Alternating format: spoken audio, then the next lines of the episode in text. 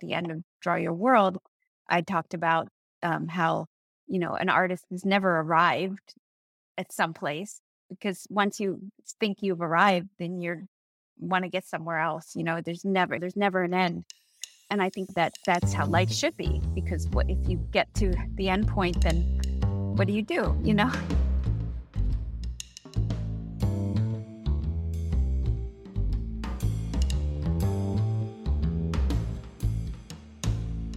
Hello and welcome to the Sneaky Art Podcast.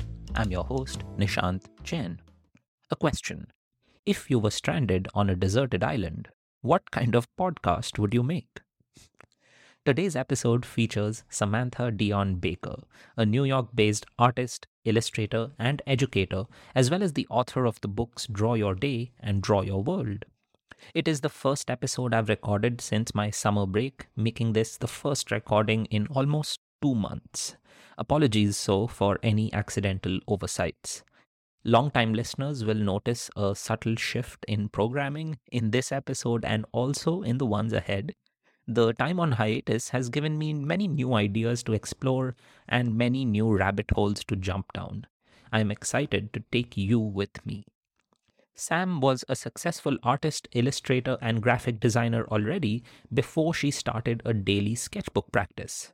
Why did she feel the need to do this?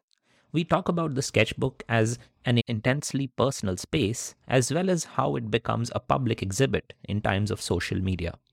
We talk about how social media has infiltrated every aspect of human thought and what that means for being an artist.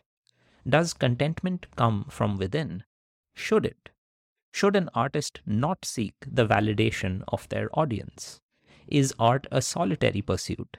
At what point does the outside world, consisting of your audience and fans and critics and patrons, come into the metaphorical picture? If you were alone on a deserted hmm. island, why would the concept of art even occur to you?